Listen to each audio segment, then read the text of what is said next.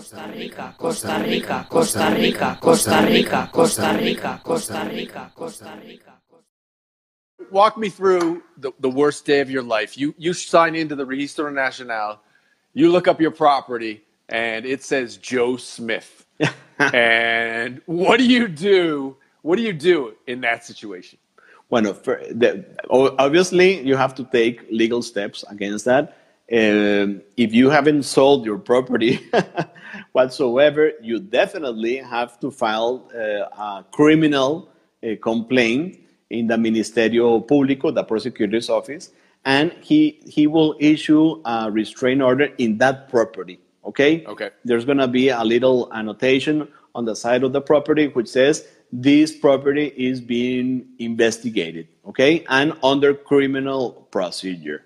Right. Right. So that's the very first thing you have to do. You have to move very quickly before. Sure. I mean, it's already it, it, it already is not yours, right? Right. You, you have to to avoid at all costs that that other person will sell it to another person or, or whatever. Right. I mean, you have to to make an, an annotation on that property, right? Because then that third party, if sells the property to another party, right?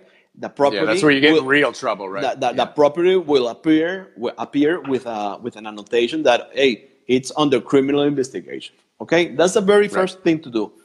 What happens later on? It's a big process. There's a big investigation. We got our organismo de investigación judicial OIJ which we would say is the FBI of uh, in America right? That will make an investigation of course Sure. with differences but it will make it- it's a very good institution that will make the investigation to see what happened as I told you before, all deeds or all transfers of property are done by a notary public. So the, the second thing to do is to see which document uh, was registered, which notary do it, and Right. who and get uh, the original copy. When that notebook, the protocolo, the official notebook of the notary publics is is uh, finished, right? We have to change for another one. We have to deposit the protocolo in the Archivo Nacional, the National Archive, right?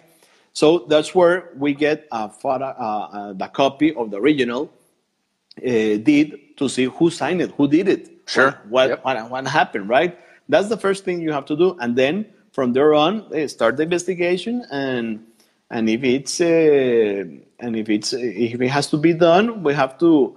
The, the police will have to go there to, to their office or to Sure. their home to to seize all kind of documents and see what's going on, Ugh. and, and a criminal procedure will take place.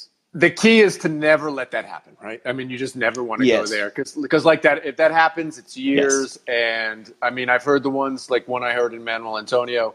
It was like they did they they the the crooked notary sold it to a dude, and then he sold it to another person, and then they sold it to a real person, and like you know, then it's all downhill because once you get to that point where you know real people are involved who have been scammed, Mm-hmm. uh, then you're in trouble, and uh, you just want to avoid that at all costs. So No, definitely, definitely. yeah. And the best way to do that is periodically be checking on your property.